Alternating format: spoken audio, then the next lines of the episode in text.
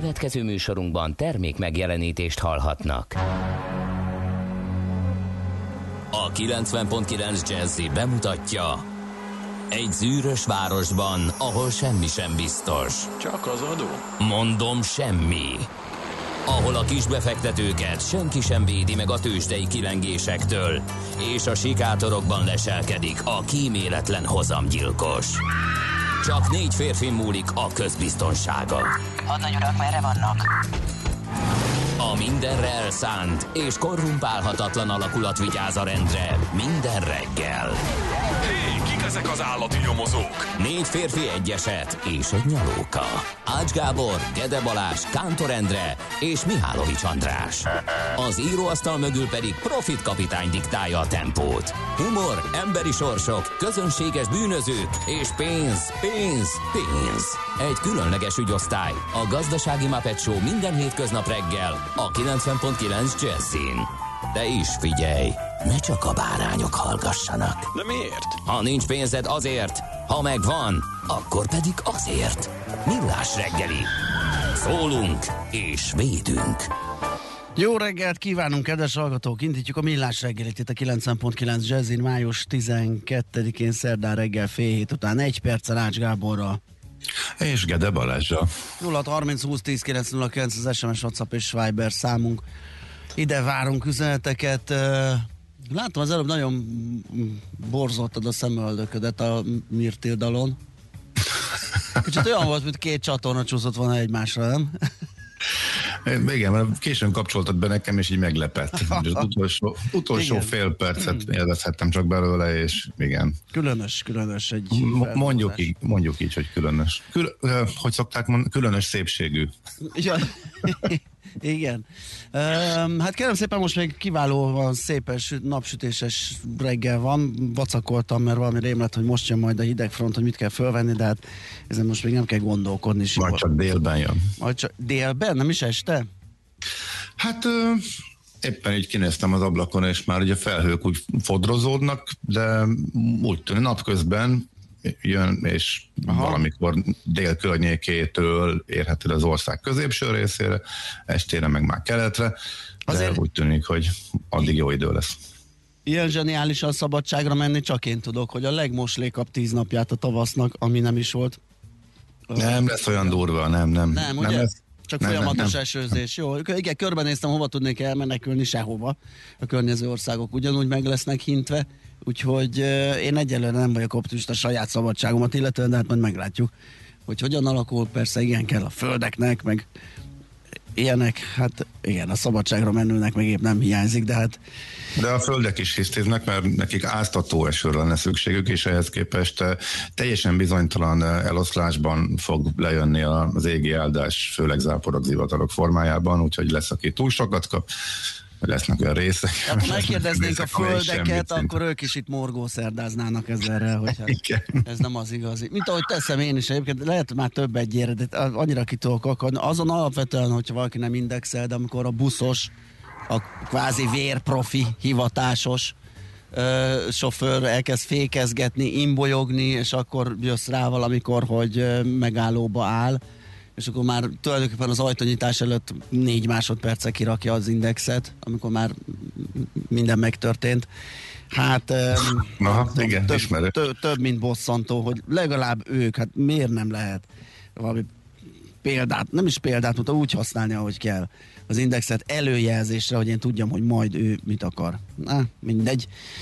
Ez van, gondolom neked nincs nagy morgásod. Hogy ne lenne, Miért de is morognál? Én lényegében biztos voltam benne, hogy a autópályán középső sávozók többet nem kerülhetnek elő, mert már annyiszor voltak és kiveséztük, de egy olyan minősített esettel találkoztam, hogy ezt még be kellett, hogy hozzam. Tehát képzeld el, hogy egy felhajtónál, hát előttem körülbelül egy olyan pár száz méterrel hajtott fel a, a delikvens, és egyből, tehát a felhajtó sávról egyenesen a középsőbe ment, Ó. és elé- és ott elérte a 80 km per órát, és megkezdte az ottani utazását. Úgy, hogy amikor én utolértem ugye a külső sávba haladva szépen a kis 120 körüli tempomba, akkor körülbelül azonnal egy dupla satúfékkel kellett két sávot váltanom, hogyha balról akartam, vagy ha igen, balról kellett megelőznöm. Ilyet még nem láttam. Tehát az, hogy éppen jön fel, és rögtön ott kezdi, és csak így keresztezi a külső sávot, hogy utána haladhasson 80-nal, mindenkit föltartva, rendkívül baleset veszélyesen, ez új volt, szóval sikerült még megugrani az eddigi szintet, és óriási. És akkor elgondolkodik az ember, hogy ekkora spiller volt, hogy ezt átlátta, vagy pedig egész egyszer vakon bevágódott középre, és okozhatott volna egy hordas nagy balesetet. Ott, valószínűleg ott érzi jól magát, és minél hamarabb el akarta érezni, érni a komfortzónáját, és hát így sikerült. Hát igen, ez is egy szép történet. Na megnézzük majd, a, a, mit írnak a hallgatók, azt nézem, hogy még a korán kellők, ja de igen, bocsánat, D-kartárs már is üzen nekünk 6 óra előtt pár perccel, Pirka Datos, jó reggelt, kartársak, morgásra ad okot, hogy M kartárs ma 4 óra 15, 14 óra 15 perc körül ébredt, de erre tekintettel legalább az indulás időpontja nem volt aggályos.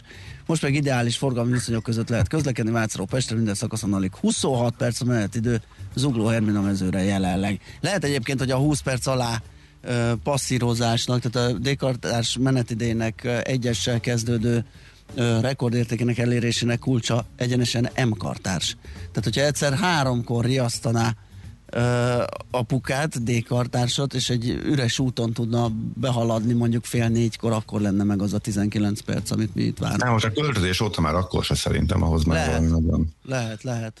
Több, uh-huh. több rendbeli szabálysértéssel azt meg igazán nem Nem, abszolút eleje volt. Igen. Na, egyelőre ennyi, illetve, ja nem, az még tegnapi, jó, hát várunk, várunk friss információkat, megnézzük, hogy kiket köszöntsünk. Pongrácokat mindenképpen. A hírleszek is ünnepelnek ma adonok és adoniszok, gyöngyvirágok, merinák, pongorok és johannák, domitillák. Mm, sok név van a naptárban, köszöntünk mindenkit nagy szeretettel. Nálad csicsereg a madár? Igen. Oh, Ez egy kísérlet.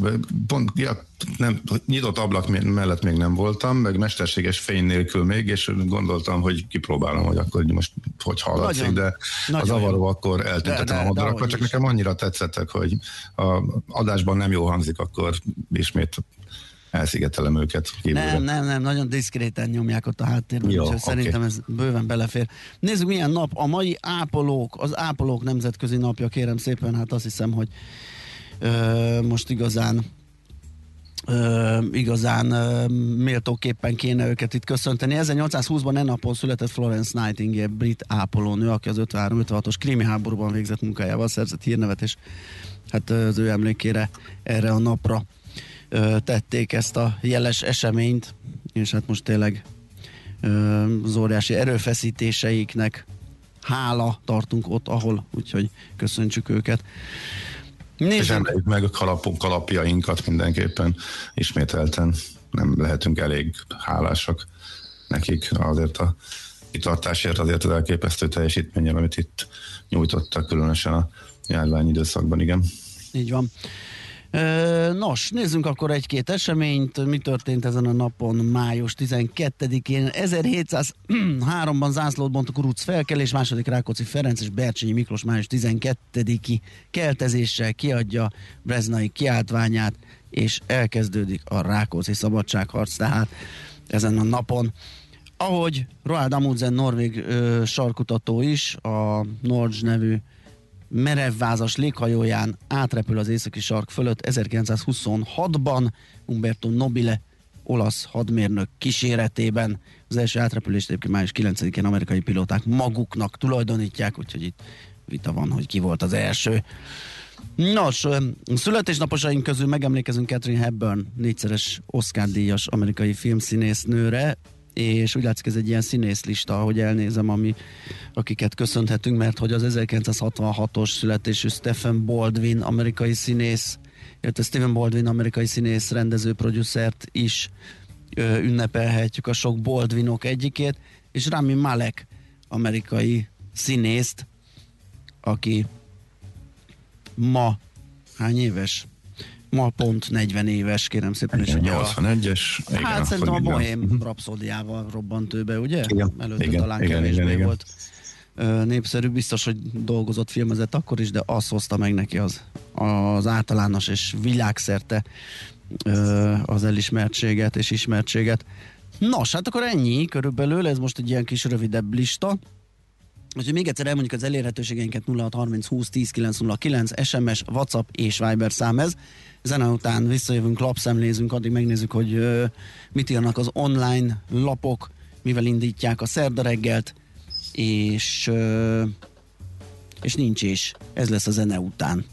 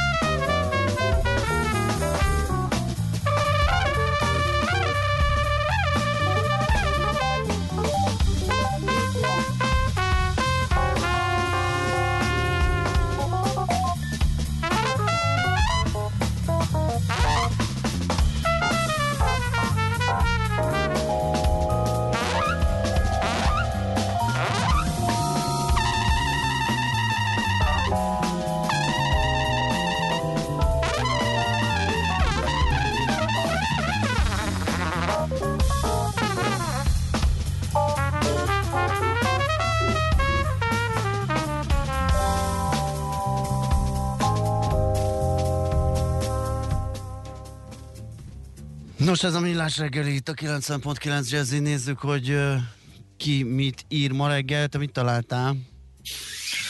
Portfólión nézegettem, hát ha van benne valami, illetve egy olyan kérdést tesz föl, Weinhardt Attila, amire szerintem senki se tudja a választ. Mikor lesz meg az 5 Amikor- millió beoltott? Há, igen, igen, igen, igen, tehát az egész, de nem magyar problémáról van szó, tehát mindenki, aki erről jár, és viszonylag sok embert beoltott, Amerika, Amerika is ezzel a kérdéssel küzd, hogy lelassult az oltási tempó. Mert van annyi vakcina, mint amennyi ember, illetve most a, azt a néhány százezres Pfizerre várók közösségét leszámítva mindenki már, aki akarja, beolthatja magát egy pillanat alatt, és hogy hova tud ez gyorsulni, de hát igazából az okok eléggé közismertek, illetve hát, hogy nagyon le lehet egyszerűsíteni, hogy egyszerűen tényleg mindenki, aki akarta, eljutott odáig a, rendszer, lett annyi vakcina. Azon morfondírozik el a szerző, hogy viszont az, elő, az elmúlt két-három hétben, illetve az előző két-három hét adatai alapján maga a járvány adatok javultak sokkal jobban, alakultak sokkal jobban, mint ahogy esetleg várni lehetett, ellenben sokkal lassabban halad a az oltások beadása, mint amit például a miniszterelnök bejelentett attól egy jókora. Lemaradás van és behozhatatlannak tűnik, hogy ez is értelmetlené teszi a ragaszkodást a további enyhítő intézkedések esetében az oltási számhoz. De egy sok kalkuláció van természetesen, hogy hogyan mehet ez tovább, mikor alakulhat ki, mikor élhet el ez a bizonyos 5 milliós szám, amihez újabb intézkedések kötődhetnek, de hát igazából arra senki számítson, hogy majd konkrétan megmondjuk, vagy megmondja akárki, hogy mikor következhet ez be, de azért érdekes olvasmány. A fontos info a magyar hírlap írta meg tegnap, persze több kérdőjel van ezután is, mint ami előtte fölmerül, napokon belül letölthető lesz a védettségigazolvány applikációja is, és a hírlap szerint ebben benne lesznek az oltások időpontjai, és benne lesz a vakcina típusa is.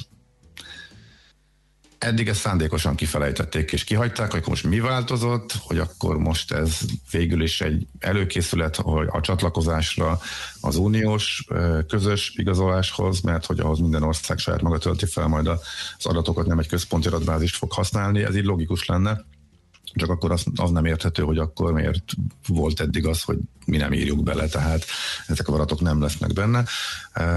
Ezt valószínűleg el fogják fogadni, innentől kezdve a külföldi utazások is egyszerűsödnek, hogyha ez így lesz, mert nagyon egyszerűen meg tudják nézni a határellenőrzéskor minden országban, hogy éppen az adott ország szabályainak megfelelnek-e a magyar utazók, mármint beutazást illetően és akkor ezzel együtt mondjuk ezek a két oldalú megállapodások is értelmüket vesztik, vagy hát semmi jelentőségük nem lesz, így is nagyon kevés van.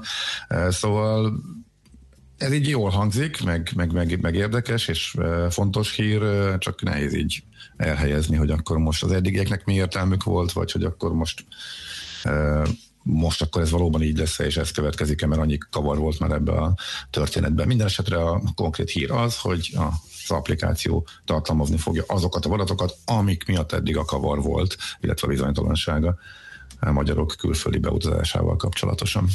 Napi.hu arról ír, hogy egy nagyon patinás céget és ingatlant árulnak Pécsen a Litke Pesgőház Kft-t.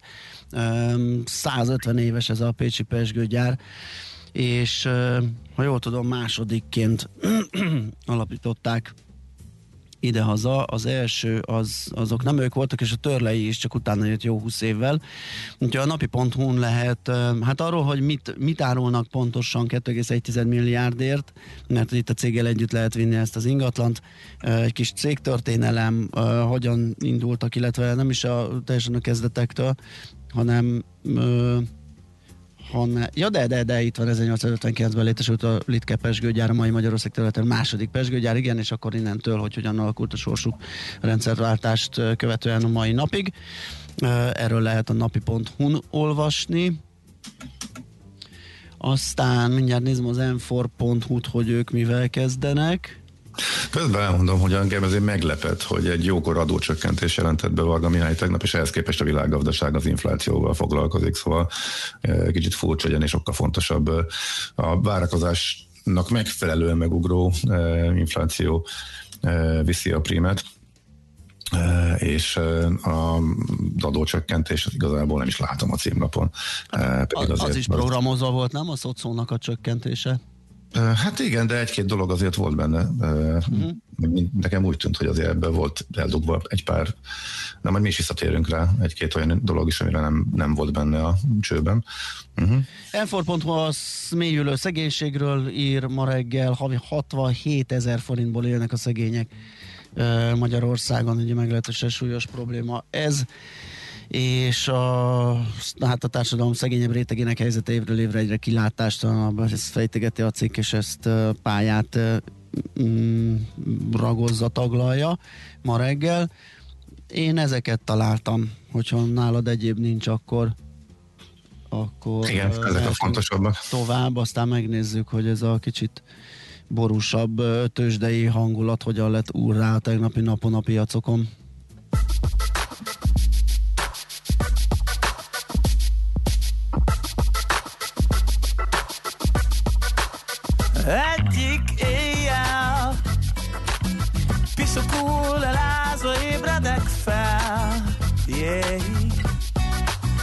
Másik nappal. Ugyanez csak állva gyűrött arccal Éjjel-nappal Becsapom magam, de szól egy angyal. Yeah. Nappal éjek. Hülyeségre ott az álom Tényleg, éjjel, tényleg, éjjel És mondd mi van, ha tényleg létezik Örökké tartó szerelem. Nekem lenne kedvem. És mondd mi lesz, ha én csak tényleg erre vágyom Menjek innen. Vagy ne értsen. Várlak mámor Oda kinn a másik ember bátor. Yeah Én is lennék. Csuda jó fejat is, hogyha mernék Tudnék, bírnék. Éjjel-nappal Laza városokban nagyra nyíltam, nyúltam, nőttem, újból ébren. Minek átadom magam, hogy éltem, eddig tényleg miért nem? És mondd mi van, ha tényleg létezik örökké tartó szerelem, nekem lenne kedvem. És mondd mi lesz, ha én csak tényleg erre vágyom Húzzak innen, vagy ne értsen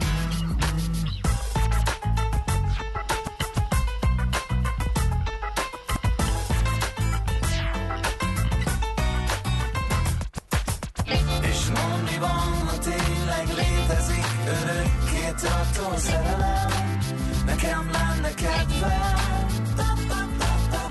És mondd mi lesz, ha én csak tényleg erre vágyom? Húzzak innen, és ne higgyel.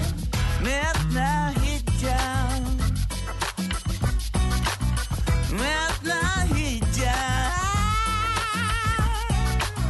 Miért ne, miért ne, miért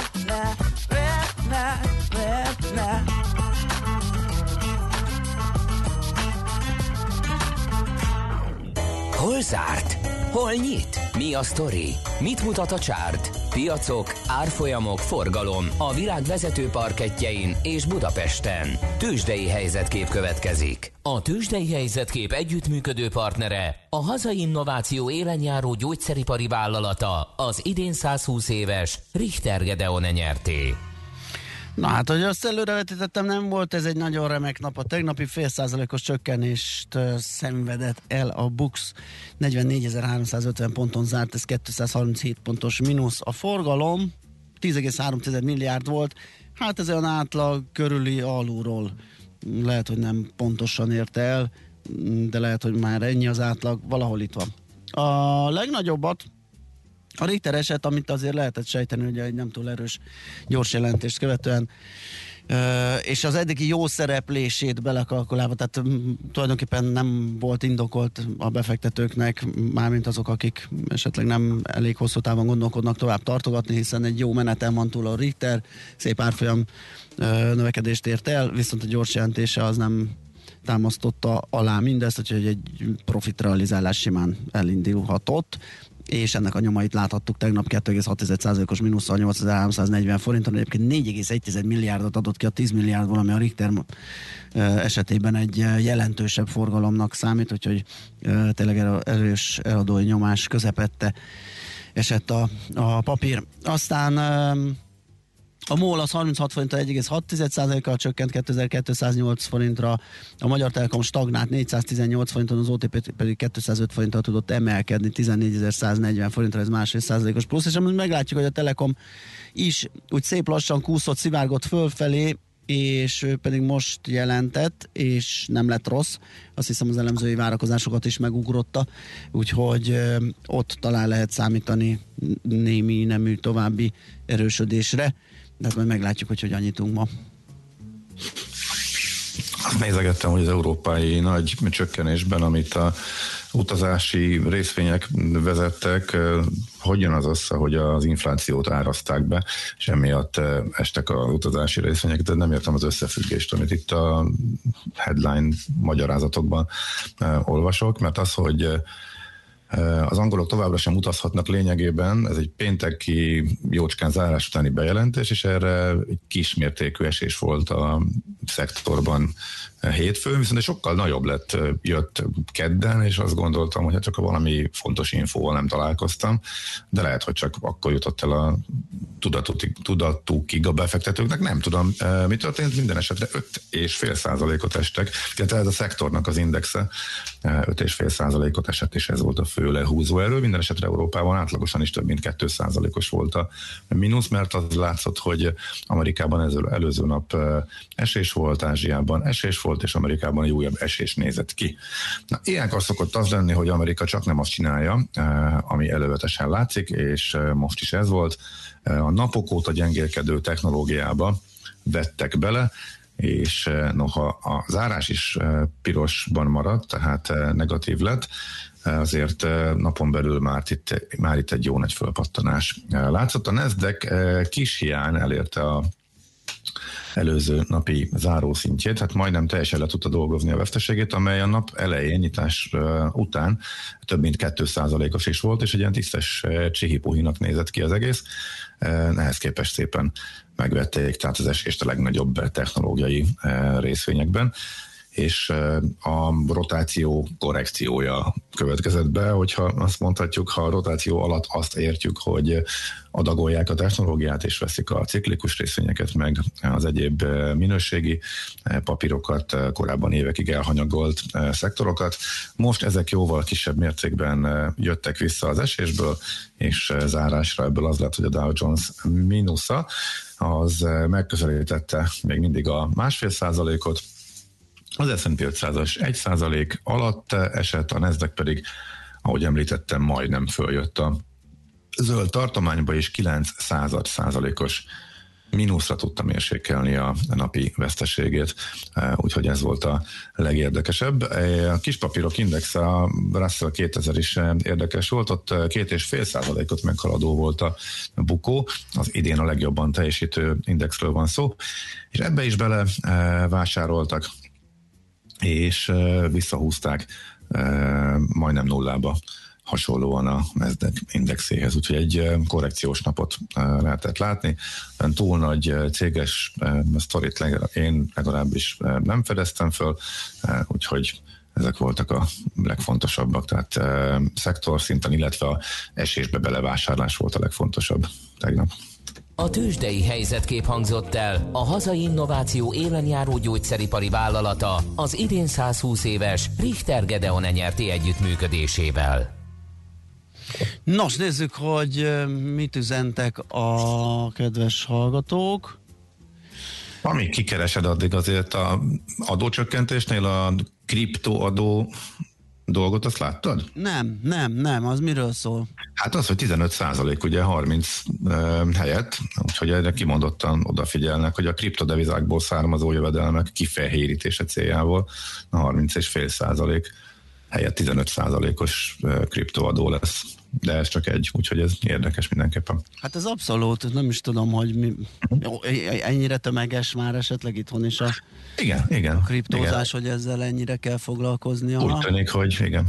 Igen, még kriptó mellett uh, írt nekünk, uh, szerintem Felgábor volt, de most itt nem találom a, az üzenetét. Felhívta a figyelmünket egy cikkre, igen, azt olvasom a Telexen még tegnap, mm, és azt mondja, foglalkozunk vele, hát majd meglátjuk, nem tudom, valamikor lehet. Arról szól csak, ugye, hogy egy kicsit a, a, a kriptobányászat átalakulhat. Van két, legalább két módszer, lehet, hogy több is.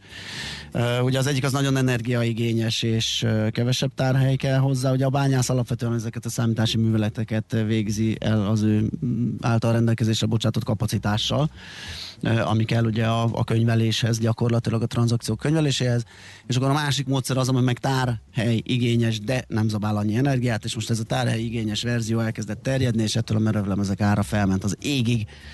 Erről szólt a Telex cikk, lehet, hogy egyszer majd feldolgozzuk és megnézzük ennek a hátterét, meg mire lehet számítani, mennyire lehet ez népszerű, mennyire egyszeri jelenség. Aha. Megnézzük. Figyelj, konkrétan azt mondja a pénzügyminiszter, hogy ebből a kriptó 15%-os adócsökkentésből több milliárd forint bevételre számított a költségvetés. Tehát ezek szerint most az történik, hogy egyszerű applikációkon lehet vele játszani nagy tételben, és ez teljesen rejtve marad az állam elől. Tehát ebből úgy tűnik, hogy nem jut el a bevallásig, és ez nem sok bevételt hoz és az a számítás, hogyha egy kedvezményes adókulcs lesz rá, akkor ez bevallódik, és konkrétan az eddigiekhez képest jóval nagyobb bevétel lesz az államnak. Úgyhogy Hát akkor legalább két számjegyű milliárdnyi árfolyam nyereséget Bizony. vélelmezek itt egy gyors fejszámolással. Hogy Igen, és az a nyereség, tehát akkor viszont nyereség, nagyon igen. durva, sok-sok milliárdos forgalmat feltételez az állam, hogy a magyarok ennyit spekulálnak a kriptóban. Ez önmagában érdekes, igen. Na jó, ha akkor balagunk tovább hírekkel. Mm, Schmidt Andi van ma is, ő fogja nektek a híreket elbugni, és utána pedig visszajövünk, folytatjuk a millás segítét a 90.9 Jazzin.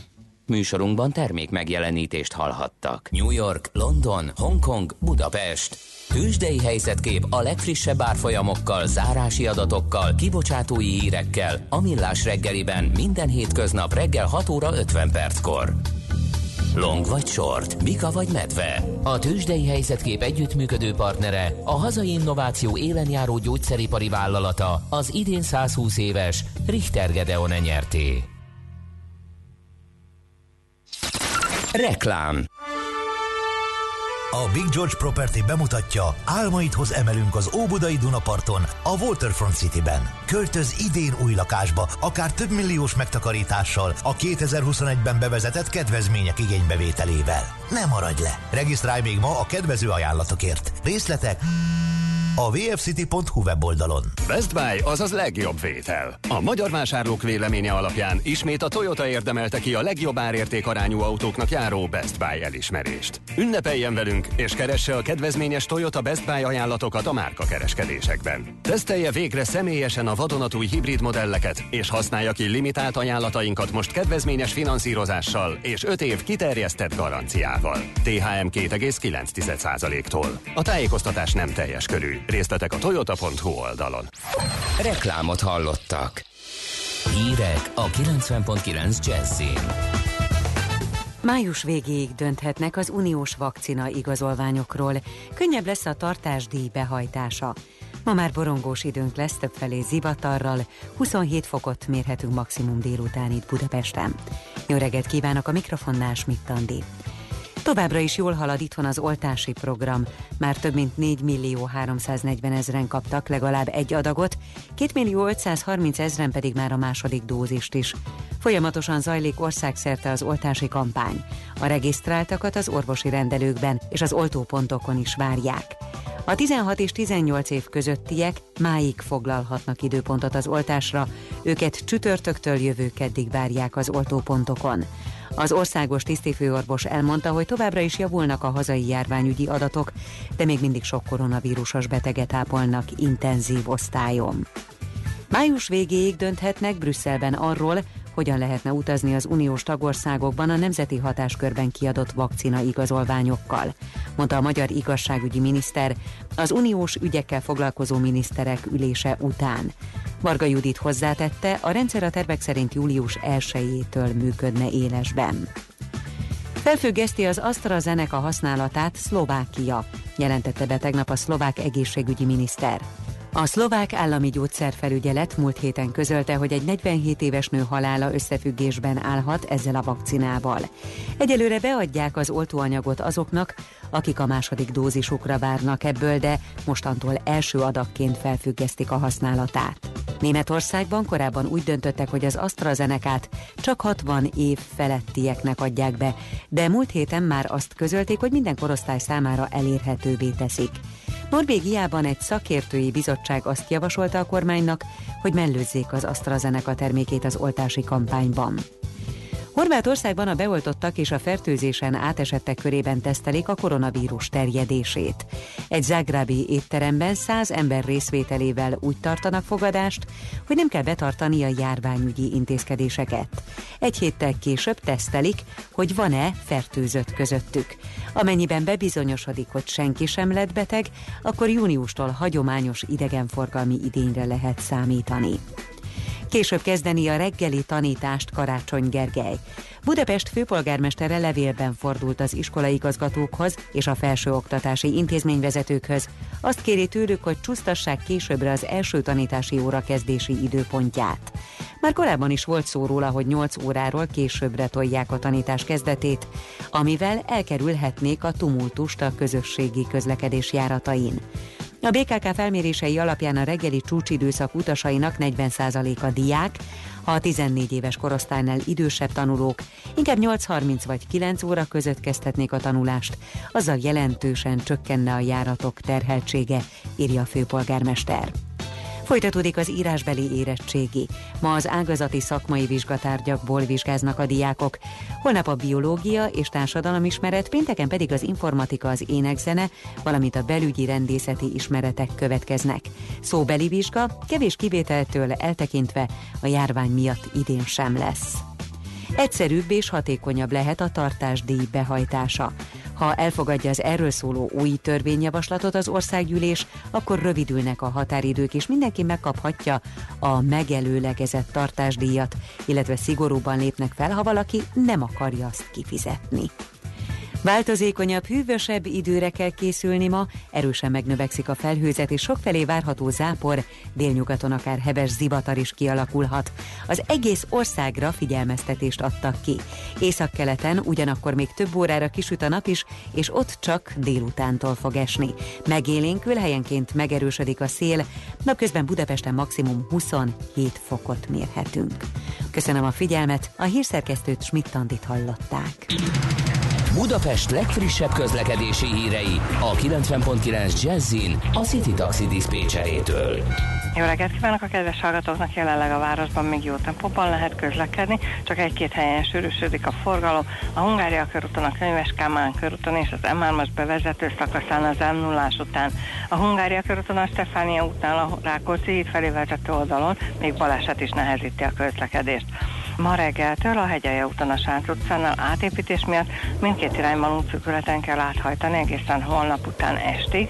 A Budaörsi úton érkezők és az Erzsébet hídon átkelők napközben számítsanak nagyobb torlódásra és hosszabb menetidőre. Köszönöm szépen a figyelmüket, további utat kívánok! A hírek után már is folytatódik a millás reggeli, itt a 90.9 jazz Következő műsorunkban termék megjelenítést hallhatnak.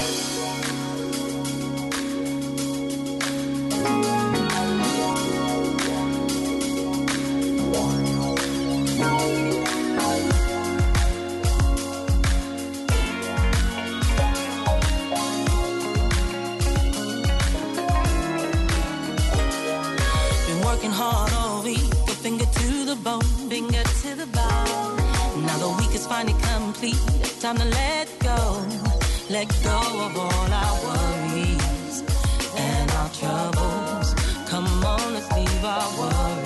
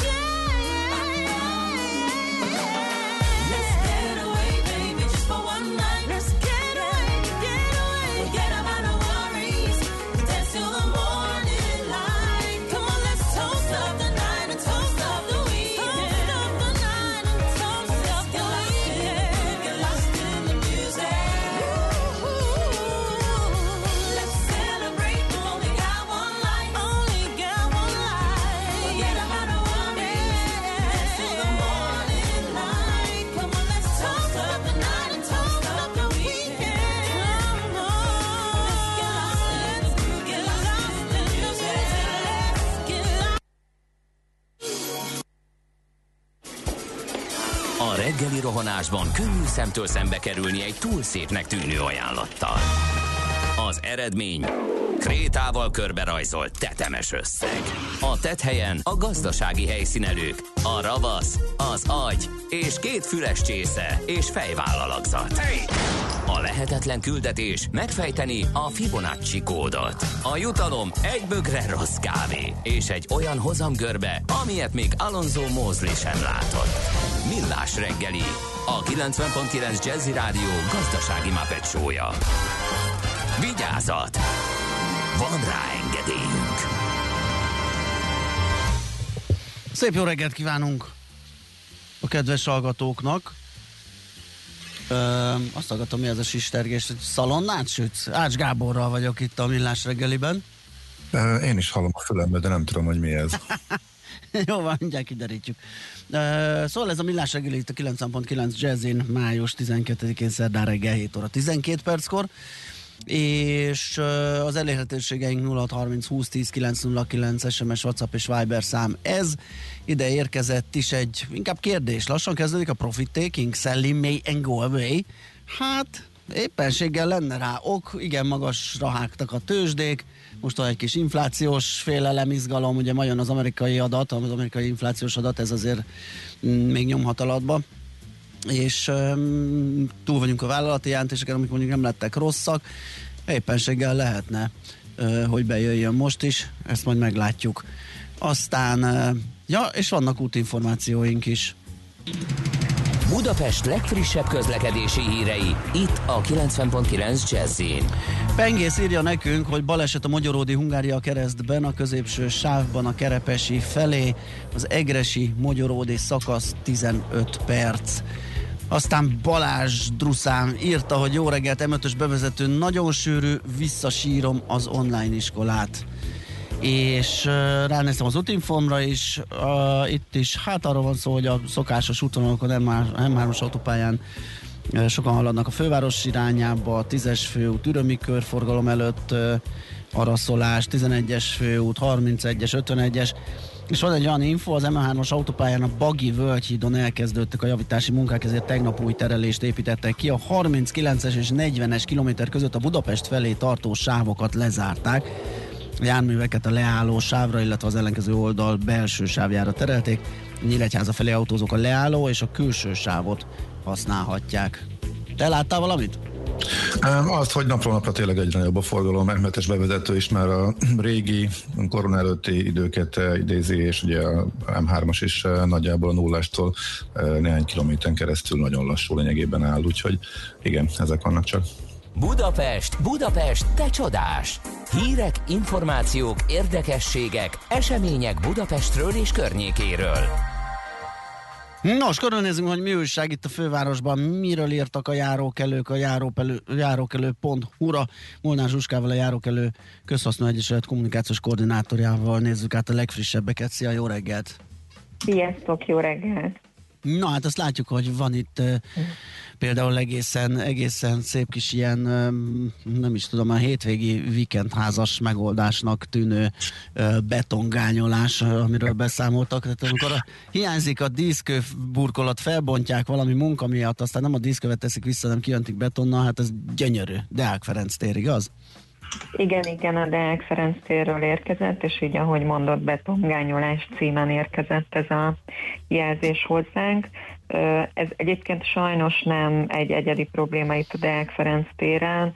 Korábban kaptunk például a, az Asztoria felé vezető úton, ugye a Kiskörúton például a járdán szintén térkövek vannak, illetve ilyen nagyon klasszikus példa, vagy visszatérő példa nálunk a Szabadságtér, ami, ami tele van térkövekkel, és rendszeresen érkeznek bejelentések, hogy a térkövek kell valami történik, hiányoznak, felválnak a földtől. Ezeket sajnos úgy tűnik, hogy nagyon-nagyon hosszú idő beszerezni, tehát a szabadságtéren fél évig, évekig kaptuk azt a választ, hogy a térkövek beszerzése elindult, de még nem érkeztek meg. Nagyon, nagyon sok esetben azt látni, hogy valószínűleg nem, tud, nem tudják a megfelelő térköveket beszerezni, és ezért egy ilyen módszert választanak, hogy lebetonozzák a hiányzó részt, ahol felbontották a járdát, úttestet. Uh-huh. És ilyenkor senki nem gondol arra, amikor ezt eredettel kivitelezik, hogy mondjuk egy valahány, valamennyivel több ilyen, ilyen térkövet rendeljenek pont ilyen tartalékokra. Ezt még szerintem a háztartási kivitelezésben is így szoktuk csinálni, amikor burkolót rendelünk, vagy burkolatot veszünk.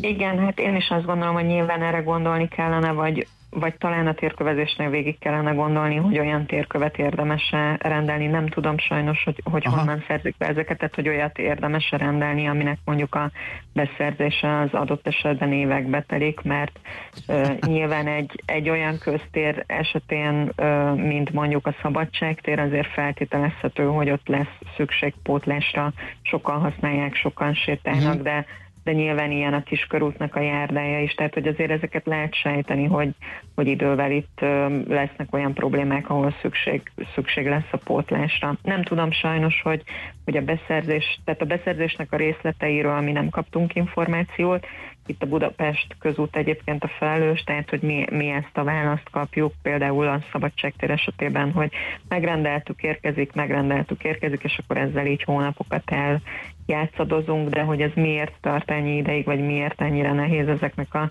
térköveknek a beszerzése, azt sajnos nem tudjuk. Uh-huh. Jó, akkor átpattanunk Budára, 12. kelet Szent Orbán tér, arról írtak uh-huh. a járókelők, hogy van itt egy ilyen döledező, elhagyatott ilyen, hát így a kép alapján nem is tudom, elég eufemisztikus, hogy épületnek nevezzük. Ez a Bódé és a kis épület között. Épület között. Meg kisbolt üzemelt régen, ugye? Csak Elhagy, elhagyatottá vált, kidőlt, bedőlt, ajtó már alig van, illetve ami van, csak félig neki döntve a háznak, és éppen dől a járda felé, közvetlenül egy gyalogátkelő mentén van. Itt fölmerül a kérdés, hogy ez kinek a dolga lenne. Itt még lehet egy tulajdonos, és ő neki kéne ezzel valamit csinálni a ha ő nem csinálja, akkor van-e más lehetőség arra, hogy itt megszüntetni a baleset veszélyt, vagy mi lehet itt? Igen, itt mi a bejelentést tulajdonképpen, vagy ezt a problémát elküldtük a 12. kerületi önkormányzatnak. Most egyelőre megpróbálkozunk náluk, hogy hát ha ők tudnak ebben segíteni. Igen, ilyenkor előfordulhat az, hogy van tulajdonosa ennek az épületnek, és akkor ő felel az állagáért, illetve az elbontásáért. Tudomásom szerint az, ön, az önkormányzatnak a jegyzője szólíthatja fel az elbontásra, illetve arra, hogy a hogy a, ezt az épületet vagy bódét igen nehéz ezt besorolni, mert valahol a kettő között van, tehát hogy ezt tegye rendbe, és azt gondolom, hogyha, hogyha nincs meg a tulajdonos, vagy nincs tulajdonos az épületnek, akkor, akkor meg ez az önkormányzatnak a feladata lehet, hiszen ez közterületen van, és, és így, ahogy te is mondtad, vagy ahogy próbáltad leírni a képet, itt ez most már egy nagyon veszélyes állapotban lévő ingatlan, tehát ahogy itt a jelzésben is írják, hullanak belőle darabok, illetve sajnos a hallgatók nem látják, de a fotón, amit mi látunk, azon látszik, hogy teljesen kidőlt az ajtaja, ami egy üvegezett ajtó, tehát az üvegcserepek kihullottak a, az utcára, és ez az ajtó is bármikor kidőlhet, tehát hogy ez így azért elég balesetveszélyes, arról nem beszélve, hogy így esztétikailag nem egy túl szép látvány itt közterületen. Uh-huh. Hát nem kevésbé balesetveszélyes a Boráros téri aluljáró is, ugye, ahol lógnak ilyen a felőttünk lévő mm, út korlátjáról, ból, mellől ilyen betondarabok, és már több minden leesett, ott látszik is a képen, hogy jó hiányos, és most lóg egy, ami készül leválni.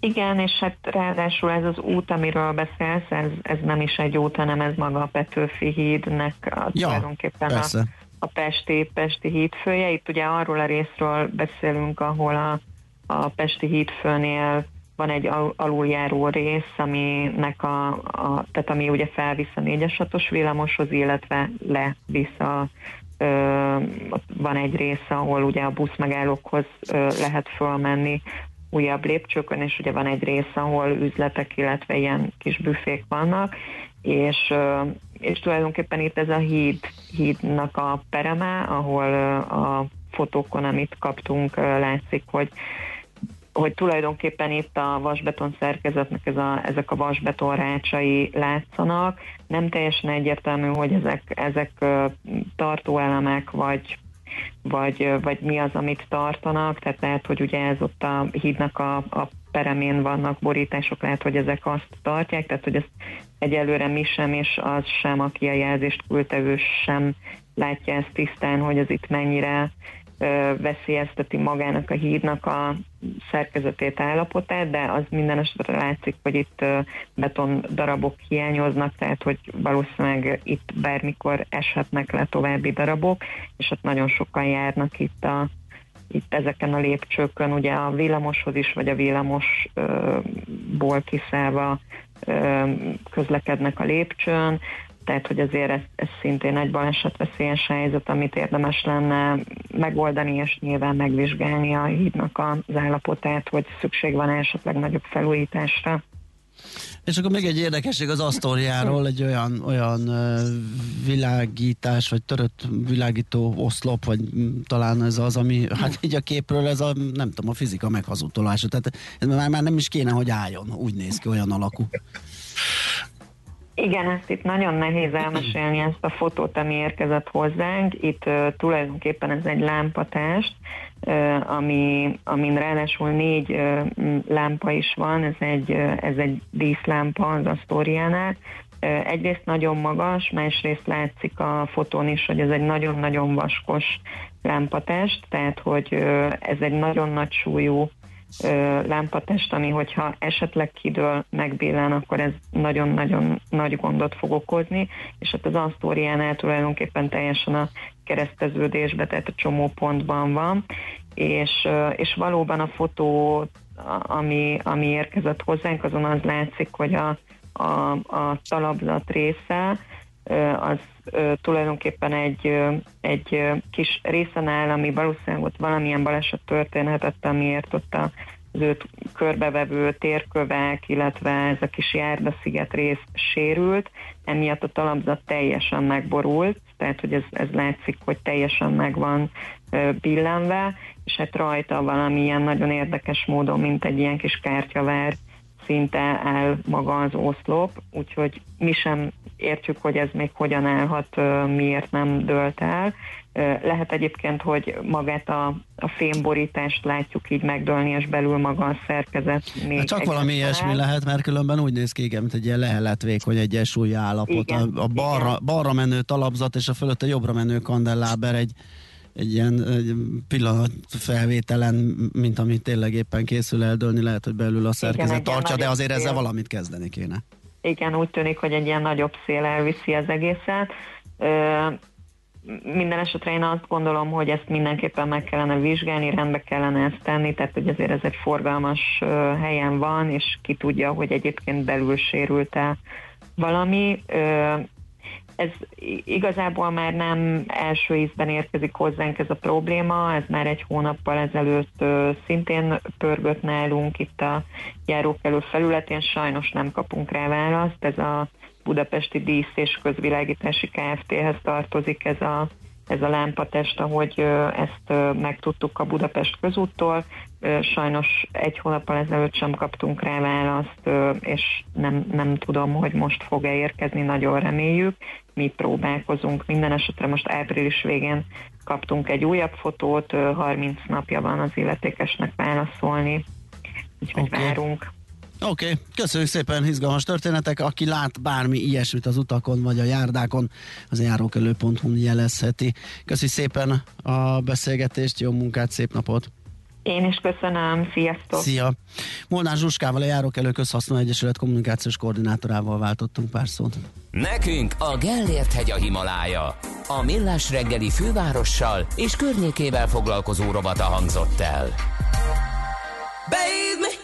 and milk and honey, baby.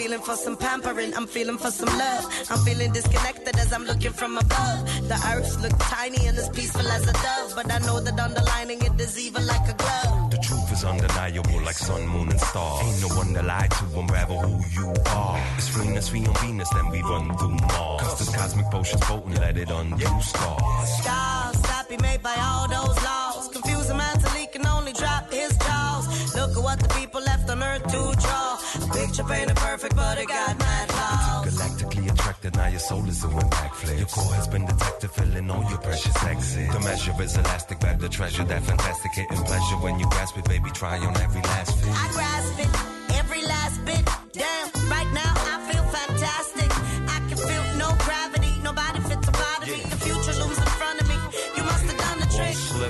in the essence. Just a sip managing your blessings. Zero stressing, just these pleasant seconds of no second guessing.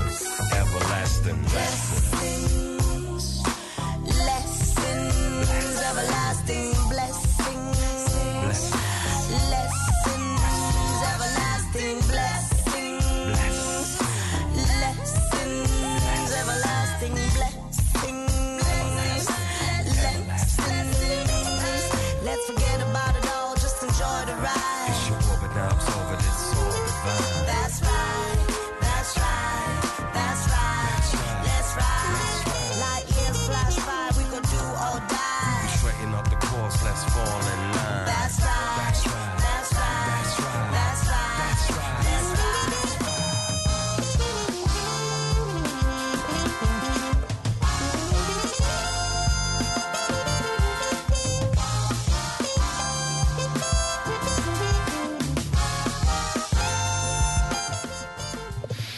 Nos, hát megyünk tovább azzal a témával, amit beharangoztunk, sőt, már többször fölbukkant itt a Millás reggeliben, e, problémaként, lehetőségként, e, vagy csak ilyen e, kedélyborzoló kérdésként, hogy e, kérhet-e a munkáltató védettségi igazolványt, illetve kérheti-e az oltottságunkat hogyha adott helyen dolgozunk.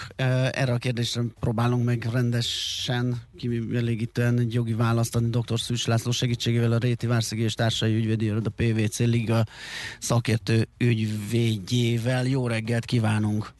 Jó reggelt kívánok! Na hát a kérdés egyszerű, ugorjunk egy fejest. Lehet-e kérnie a munkáltatónak a védettségigazolványt a dolgozótól? Hát igen, lehetnek olyan munkakörök, illetve lehetnek olyan munkafeltételek, és lehetnek olyan munkáltatói intézkedések is, amikor a munkáltató ezt teljesen jogszerűen kérheti a munkavállalótól. Uh-huh. Tehát kikötheti azt, hogy vagy van ilyen, és munkába tudsz állni, vagy nincs, és, és akkor nem tudom, mi van. Hát azért ennél egy kicsit komplexebb ez a kérdés, ugyanis mindenek előtt el kell mondani a munkavállalónak, hogy a munkáltató ezt milyen célból kéri, milyen módon akarja ezt felhasználni, illetőleg hát ugye a GDPR szabályai szerint, hiszen ez egy személyes adat, még azt is meg kell mondani, hogy ezt milyen jogcímen kéri a munkavállalótól. Miután ezt a tájékoztatást megadta, úgymond teljes körű információt kap a munkavállaló, és ezt követően kérheti már ennek az igazolványnak a meglétét, vagy nem. Uh-huh. De önmagában véve, ha világos, tehát ez munkakörfüggvény, munkavadó függvénye, és egy csomó minden más kérdés, hogy ezt eh, kikötheti el. Mi történik, hogyha a munkavállaló megtagadja, és azt mondja, hogy neki nincs, nem is akar, mert ő nem is akar oltakozni? Ugye itt alapvetően mondom azt kell látni, hogy abban az esetben kérhető, hogy ez a munkakör ellátásához szükséges, hogy egy meghatározott munka, munkát, intézkedés meghozatalához. Igen, de ez a, ez a munkaköri szükségesség, ez hol definiálódik? Tehát ez kimondja meg a munkáltató, vagy ez valahol ez megtalálható, hogy mely munkakörökben? Nem, tehát ilyen, ilyen jogszabály konkrétan nincsen, de mondjuk gondoljunk egy egyszerű példára, tehát például egy felszolgáló esetében a felszolgáló nagyon sok emberrel találkozik, nagyon magas a kontaktszám, indokolt az, hogy a munkáltató tudja-e azt, hogy a munkavállaló be van oltva vagy sem. Igen, ez a legegyszerűbb, mert itt elő is írják, ugye, hogy... A... De akkor a munkáltató dönti el, hogy indokolt-e vagy sem. Igen, gyakorlatilag ezt a munkáltató dönti el az összes körülmény figyelembevételével. Nyilvánvalóan a munkavállaló ezt vitathatja, de azért alapvetően azt kell látni, hogy itt a végső döntés, és ennek megfelelően a felelősség is a munkáltatói oldalon van. Mondhatja azt a munkavállaló, esetünkben egy felszolgáló, hogy én más megoldást kérek, hogyha utazni lehet és teljesen kompatibilis a, a beoltottság mondjuk a negatív tesztel, akkor tesztelj engem, kedves munkáltatóm hetente, és akkor kittek vagyunk. Én ezzel kiváltanám.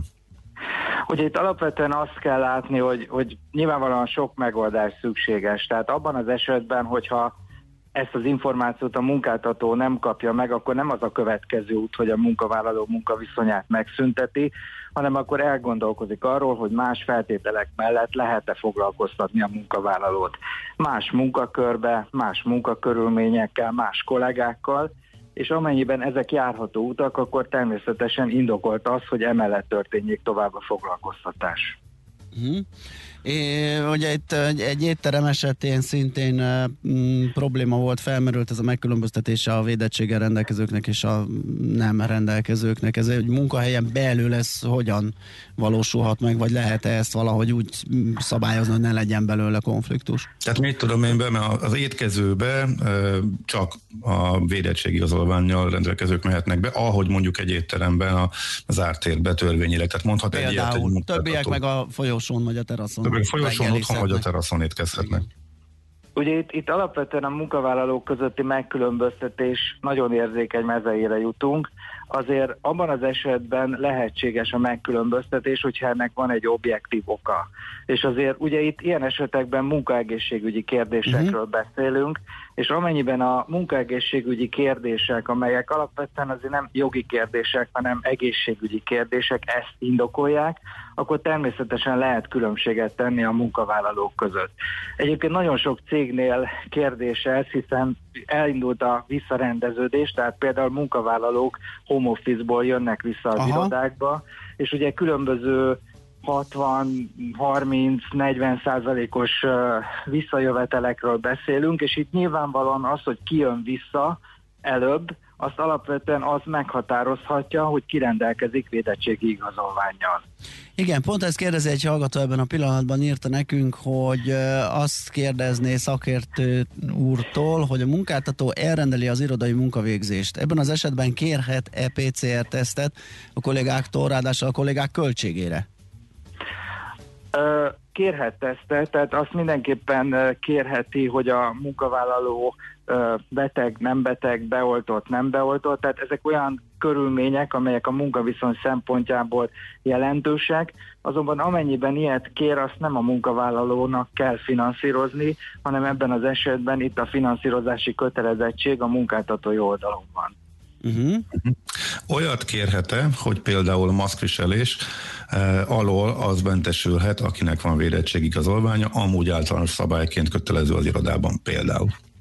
Ugye itt, itt mondtam, hogy korábban, hogy ezek alapvetően orvos szakértői kérdések, tehát amennyiben a munkaegészségügyi szolgáltatója, hiszen minden normál esetben minden munkáltatónak kell, hogy legyen egy munkavédelmi szabályzata, amit egy szakemberrel állít össze, amennyiben az az adott szakember ezt indokoltnak látja, akkor lehet akár ilyen intézkedéseket is hozni.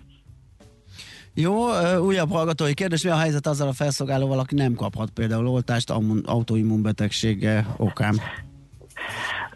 Ugye ez megint egy orvosi kérdés. Igen, egy speciális helyzet. A, amennyiben ez a speciális helyzet fennáll, ugye a munkáltatónak döntést kell hozni, hogy milyen egyéb feltételek mellett foglalkoztathatja a munkavállalót. Egyébként ez valóban egy nagyon nehéz kérdés, hiszen itt azért előfordulhat az, hogy hosszabb távon teljesen ellehetetlenül a munkavállalónak a munkavégzése, de mondom, ez csak a végső pont, előtte meg kell azt vizsgálni, hogy milyen egyéb feltételek mellett foglalkoztatható a munkavállaló. Oké, okay, hát szerintem átbeszéltünk sok mindent, hogyha akkor bezárjuk jogi tanácsadó irodánkat, a hallgatói kérdésekre is sikerült válaszolnunk. Nagyon szépen köszönjük, jó munkát és szép napot kívánunk. Önöknek is szép napot kívánok. Viszont hallásra. Dr. Szűcs Lászlóval, a Réti Várszegi és Társai Ügyvédiroda PVC Liga szakértő ügyvédjével beszélgettünk, és hát az volt itt a fő probléma, hogy a munkaadó kérheti a munkavállalótól, hogy védettségigazolványjal, vagyis oltással rendelkezzen. Ja, és megyünk hírekkel tovább, és mit Andi fogja elmondani nektek, és csak azután jövünk vissza, és folytatjuk a millás reggelit. Műsorunkban termék megjelenítést hallhattak. Kedves hallgatóink, köszönjük a Jazzy család tagjainak, hogy felhívásunknak eleget téve közel ezren kitöltötték a rádiózási szokásokra vonatkozó kérdőívünket. Elkezdtük az adatok feldolgozását, az eredményeket pedig rövidesen mindenki hallhatja a 90.9 Jazzin. Köszönjük, hogy partnereink voltak! Reklám. Fedezze fel ön is a jövő technológiáját. Inspirálódjon BMW plug-in hibridekkel. A BMW 3-as és BMW 5-ös plug-in hibrid modelljeinkhez most BMW X-Drive összkerék meghajtást adunk ajándékba, így maximális hatékonysággal és kevesebb káros anyagkibocsátással indulhat el a jövő felé vezető úton. A tájékoztatás nem teljes körű. További információkért kérjük forduljon a Wallis Motorpest hivatalos BMW márka kereskedéshez. Budapest, Hungária körút 95. Reklámot hallottak. Rövid hírek a 90.9 Jazzin. Az egészségügyi világszervezet kimondta, hogy a kínai Sinopharm vakcina az időseket is védi. Erről beszélt Mencer Tamás államtitkár a közösségi oldalára feltöltött videóban. Azt mondta, hogy a WHO kiadta a vakcinára vonatkozó részletes ajánlásokat, ez szerint a 60 éven felülieknek is javasolt a kínai vakcina használata. Az egészségügyi világszervezet állásfoglalásából azonban néhány részletet nem említett meg Mencer Tamás, ezt már a hvg.hu írta meg. A WHO többek között arról számolt be, hogy a 60 éven felüliek esetében korlátozottan állnak rendelkezésre a biztonságosságról szóló adatok, mivel kevesen vettek részt a klinikai vizsgálatokban. Azt ajánlják, hogy azok az országok, amelyek úgy döntenek, hogy a 60 éven felülieknek is beadják az oltóanyagot, folyamatosan ellenőrizzék annak biztonságosságát. Jövőre is folytatódnak az adócsökkentések és adó egyszerűsítések, mondta közösségi oldalán a pénzügyminiszter. Marga Mihály hangsúlyozta, jövő júliustól a szociális hozzájárulási adó 15%-ra mérséklődik, az általányadózás az éves minimálbér 10-szereséig, kiskereskedelmi tevékenységnél 50-szereséig választható majd, valamint a jövő évtől a kockázati tőke alapkezelőknek és tőzsdéknek nem kell külön adót fizetniük. A diákok 90%-a ült vissza az iskolapadba az újraindult felső tagozatos és középiskolai jelenléti oktatásban, közölte az Emberi Erőforrások minisztere a Facebook oldalán. Kásler Miklós úgy fogalmazott, a köznevelés újraindításához is elengedhetetlen az emberek minél nagyobb arányú átoltottsága, ezért a 16 és 18 év közöttieket is arra biztatta, hogy regisztráljanak és kérjék az oltást. Új sötét lila színű hazai termesztésű paradicsomfajta került a boltokba. A nemesített jum paradicsomot orosházi és forráskúti kertészetekben termesztik. Várhatóan 300 ezer csomag kerül az üzletekbe.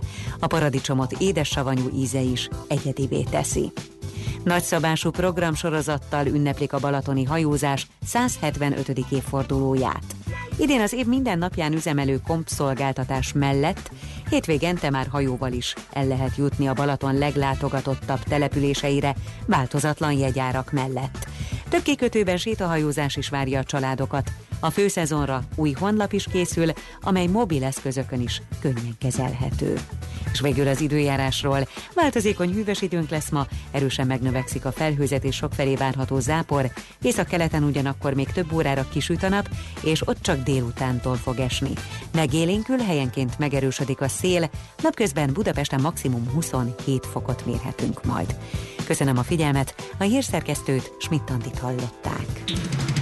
Budapest legfrissebb közlekedési hírei, itt a 90.9 jazz Budapesten lassú a haladás a Margit hídon Budára, a Bajcsi Zsilinszki úton és az Andrási úton az Erzsébet tér előtt, a Rákóczi úton befelé a Baros tértől. Tordódik a kocsisor az Üllői úton befelé az Ecseri út és a Nagyvárad tér előtt, a Kerepesi úton a Fogarasi út előtt, a Tököli úton a Hungária körúthoz közeledve. A fővárosban újra kinyílik az autóbuszok és trollibuszok első ajtaja, és egyes BKK járatokra ismét kizárólag elől az érvényes jegy vagy bérlet bemutatásával lehet felszállni. A Pasaréti úton a Pázsit utca közelében a forgalom egy sávon váltakozva haladhat, mert gázvezetéket javítanak. A Béke utcában befelé a Pozsonyi utca folytatásában az aluljáró után a külső sávot lezárták, mert csatornát javítanak. Pongrász Dániel, BKK Info. A hírek után már is folytatódik a millás reggeli. Itt a 90.9 jazz Következő műsorunkban termék megjelenítést hallhatnak.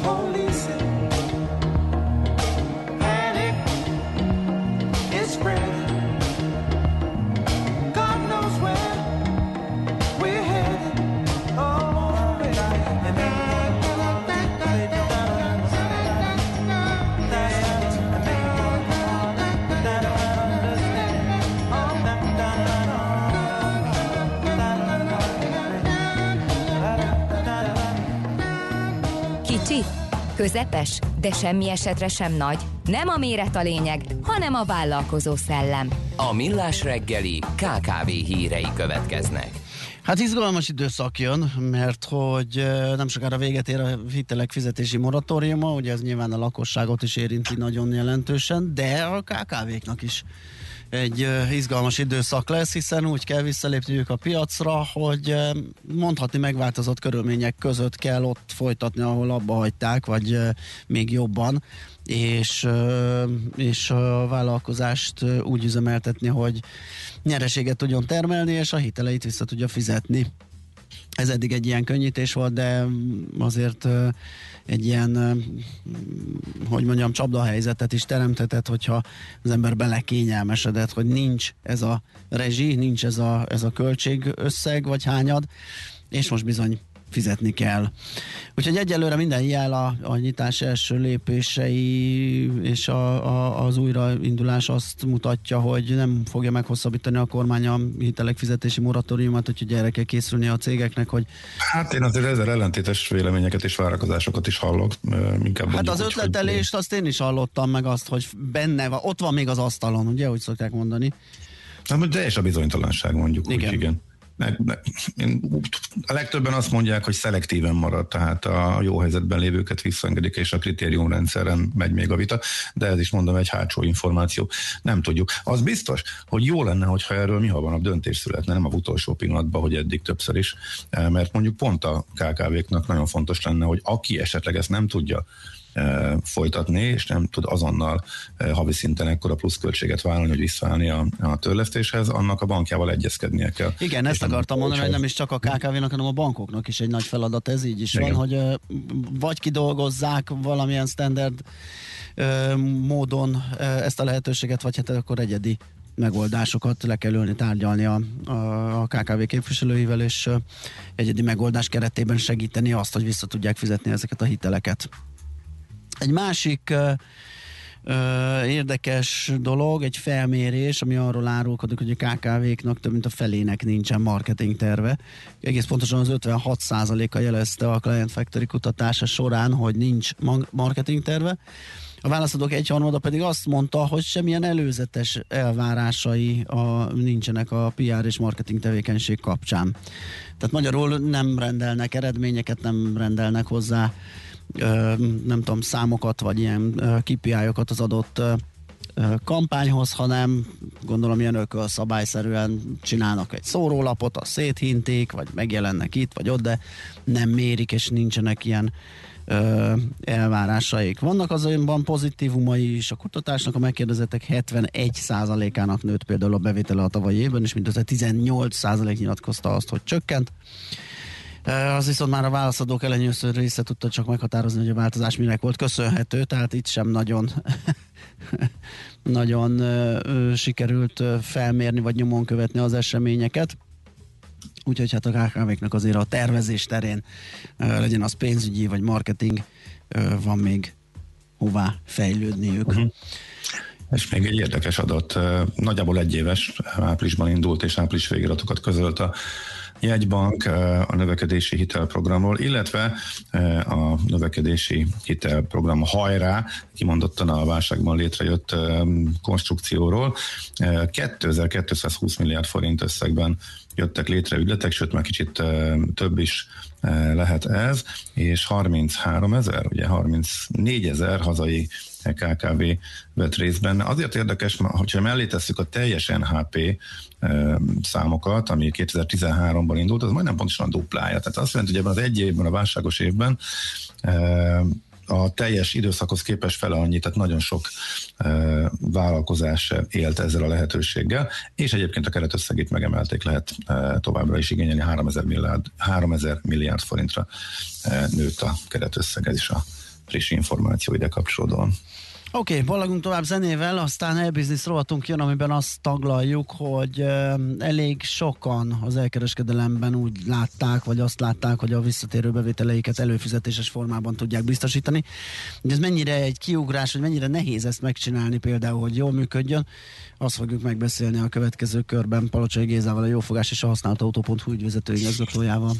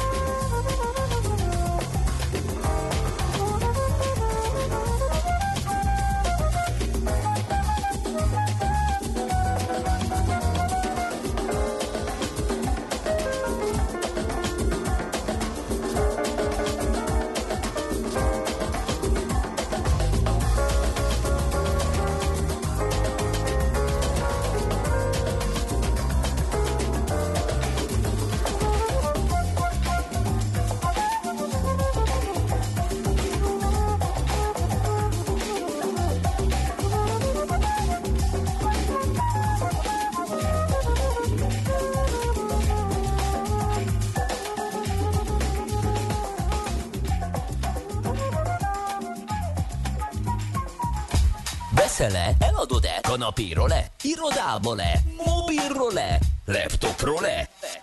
Kényelmesen, biztonságosan, rengeteg ajánlat közül válogatva, időspórolva, ugye-e, hogy jó? Mert ott van a mágikus E.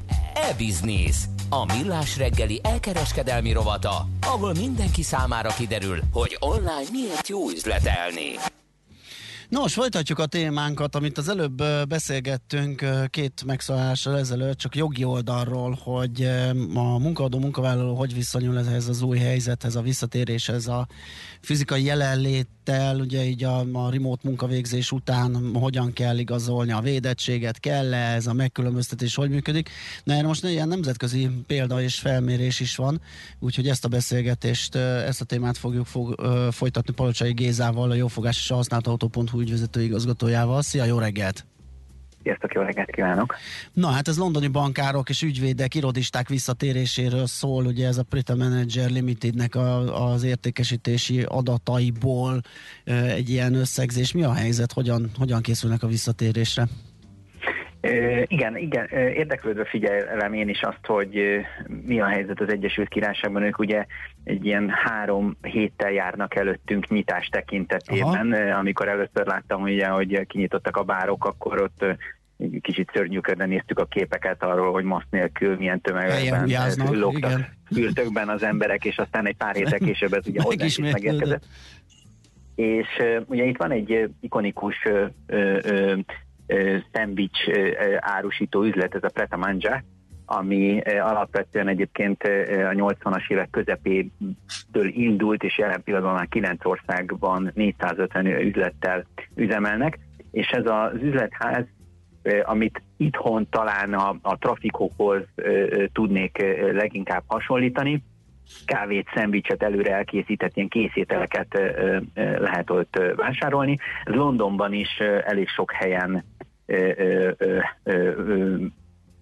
van nyitva, és árulja Gyakorlatilag minden utasakkon van egy körülbelül. így van, körülbelül, körülbelül a belvárosi részen, egy, illetve London területén 20 darab üzlettel működnek, és ők csináltak most egy nagyon érdekes húzást, teljesen nyilvánosan megosztották azokat az adatokat, amelyeket a nyitás óta látnak az eladásaikban, és ebből nagyon szépen le lehet tűrni azt, hogy, a, hogy hogyan térnek vissza a munkába ö, Angliában, és ö, elértük-e már a, a, a járvány előtti időszakot, vagy nem értük el a járvány előtti időszakot. Ugye az látszódik, hogy a, a, a belvárosi részen a Covid előtti időszakhoz képest ö, ö, körülbelül egy ilyen 30-40 százalék az, ami, ami, ami a mostani eladások mutatnak. Ők ugye heti szinten 200 ezer fölötti mennyiségű láttét, több mint 100 ezer croissant adtak el, és most az látszódik, hogy ugye volt egy nyitás itt a április közepén, ahhoz képest amit ko- korábban tudtak értékesíteni, most 40%-on áll a belváros.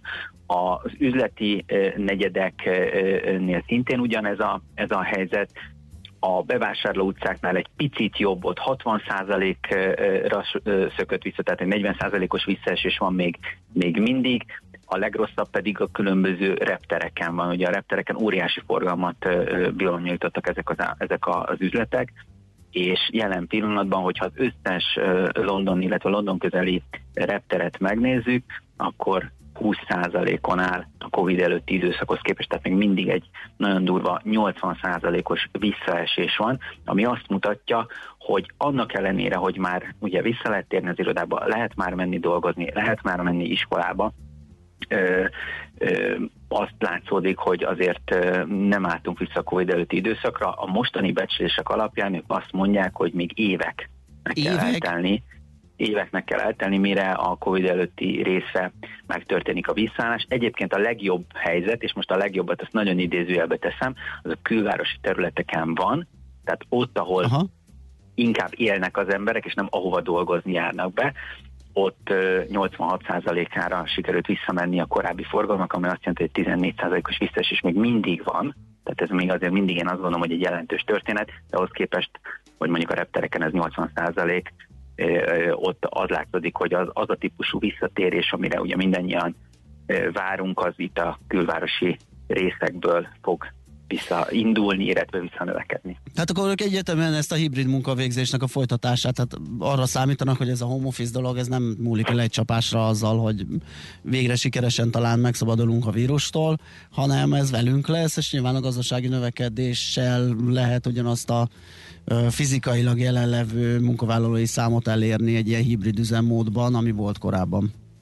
Igen, nagyon sok előérrejelzés van, nagyon sok jóslat van, hogy fogunk dolgozni, hogy fogunk élni, hogy fogunk munkába járni, hogy fogunk fogyasztani. Erről beszéltünk ugye a múlt héten az ételrendelések kapcsán Aha. is. Ez az adatsor, amit most megosztottak, illetve amiből kiemeltem itt fontosabb számokat, ez viszont a valóságot mutatja. Ez azt mutatja, hogy ez a mostani állapot, és a mostani állapot szerint egy nagyjából 6-7 héttel a nyitást követően sokkal lassabb az a visszaállás, amire mondjuk esetlegesen számítottak az emberek. Uh-huh. Um, és most így ebben kell túlélni, ugye? A, a kérdés az az, hogy oké, okay, meg vannak az üzlethelységeim, számítottam arra, nyilvánvalóan a reptereken, a belvárosban, a bevásárló utcákban, ezek nem olcsó üzlethelységek, mit tudok csinálni, mit tudok csinálni annak érdekében, hogy azok, akik tőlem vásárolták a napi szendvicsüket, kávéjukat és a többi, ők a továbbiakban is az én vásárlóim legyenek, és nem menjek teljesen tönkre. Uh-huh. Érdekes ez, ez... Mivel járok jobban, ritkítok és bezárok egy-kettőt, és költséget csökkentek, vagy pedig kitartok és finanszírozom, hogyha, ha, ha tudom, hogy nálam maradjanak? Így van, ők bevezettek egy előfizetéses modellt, ami, ami, ami ö, ö, érdekes dolog, ez ugye tavaly szeptember óta működik, ami azt jelenti, a, a, a PRET esetében, hogy havi 20 fontért maximum napi 5 tehát ők azt mondják, hogy endless, tehát hogy végtelen mennyiségű kávét fogyaszthat, vagy teát, vagy forró csokit, de ez ugye napi 5 jelent. Ha 20 fontot előfizet, akkor egy hónapon keresztül bármikor bemehet ezekbe az üzletekbe, és akkor ott ihatsz egy kávét, egy teát, egy, egy, egy forró csokit.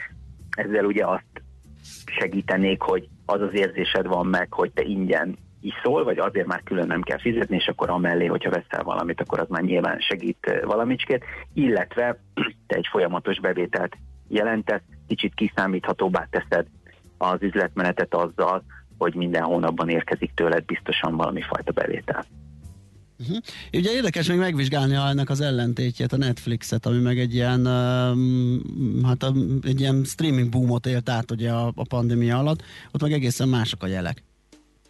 Igen, a Netflix esetében uh, azt hiszem, hogy kettő vagy három héttel ezelőtt jött ki a, a negyedéves jelentésük, és hát ugye hogy, hogy nem megtorpant a, a, a, az előfizetésének, a növekedésének a száma, és ott egyébként egészen döbbenetes volt, én, is Netflix előfizető vagyok, kijött ez a jelentés, ő, ő, hirtelen mindenki a fejéhez kapott, én csak aznap négy különböző push notifikációt és e-mailt kaptam, hogy menjek azonnal a Netflixre, és ezt kell megnéznem, vagy azt kell megnéznem, Aha, vagy igen, nekem is, meg folytassam, amit nem fejeztem. Folytassam, tehát hogy döbben, döbbenetes, hogy megnyomták Aha, a piros gombot, igen. és azonnal milyen, milyen aktivitások lettek, és hát nem telt el két-három hét, és most gondolkoznak egy olyan új csomagon, egy olyan előfizetési csomagon, amelynek a keretében te a régen, nem tudom, aki még emlékszik a DVD-kre, de talán nem volt az olyan régen, amikor a kimaradt jeleneteket, meg az extrákat meg tudod nézni. Aha. Itt is arról szólna, hogy egyfajta prémium tartalmat tudjál fogyasztani. Igen, minden egyes szolgáltatás esetében eljöhet az az időszak, amikor az a típusú növekedés elkezd megállni vagy lassulni, amely a, a kezdeti időszakban jellemző volt, és akkor a kérdés az az, hogy jó, mit tudok csinálni a, a nálam levő forgalommal, hogyan tudom őket újra monetizálni, hogyan tudom őket emelt szintű szolgáltatással vagy több szintű szolgáltatással arra bírni, hogy többet költsenek nálam. Ezt próbálja most a Netflix is. Oké, okay, Géza, hát köszönjük szépen, meglátjuk nálunk is, hogyan jön ez a, ez a visszatérés a, a normális életbe. Köszönjük, hogy beszélgettünk ezekről. Jó munkát, szép napot neked! Én is köszönöm, sziasztok! Szia. Palocsai Gézával a Jófogás és a használt autó.hu ügyvezető igazgatójával beszélgettünk. Na, megtaláltad-e? E-Business. A millás reggeli elkereskedelmi rovata hangzott el. E-Business. Üzletei online. Mm. Egyébként érdekes, csak azt hadd mondjam, hogy a Netflixnek az árfolyama a karantén időszak első felében meredeken emelkedett. Tehát amikor Bejött a korona járvány, akkor volt az általános nagy tőzsdei esés, ebben részt vett onnantól, de csak augusztusig. Augusztusban elérte a csúcsát, és azóta alatta van, nem tudott földre, még egyszer fölé ment, de erre a jelentésre is már rosszul reagált, és a Zoom is hát messze-messze van a csúcsától, tehát be lehetett illeszteni a karantén részvények sorába, akik jól jártak ezzel az egésszel, de most már az egész időszakot tekintve is, hát van, amelyik már nem sokkal van följebb, úgyhogy érdekes a tőzsdei reakció, miközben pedig egy nagyon brutális általános emelkedés van, a, vagy volt a technológiában. Igen, én a Dropboxot is nézegettem, az is valami hasonló módon járt, bár nem ilyen látványos volt az emelkedés, de az is most megint kínlódik. Úgyhogy igen, most ezek a járvány papírok, technológiai papírok, az, annak a nagy nyertesei most egy kicsit nehezebb időszakon kal szembesülnek. Megyünk tovább akkor hírekkel, Schmidt Andi fogja elmondani nektek, majd 8 óra után Balogh Zoltánnal fogunk beszélgetni, a Magyar Víz Kft. kereskedelmi igazgatójával. Hát sok mindent ásványvíz piacról, zöldülésről, sportról. Ugye pont ma kezdődik a, a Tour de Hongrie, de az Ultra Balaton is mostanában lett volna, de majd csak ősszel lesz, úgy, ahogy tavaly. Szóval sok mindent beszélünk meg vele a hírek után. Műsorunkban termék megjelenítést hallhattak.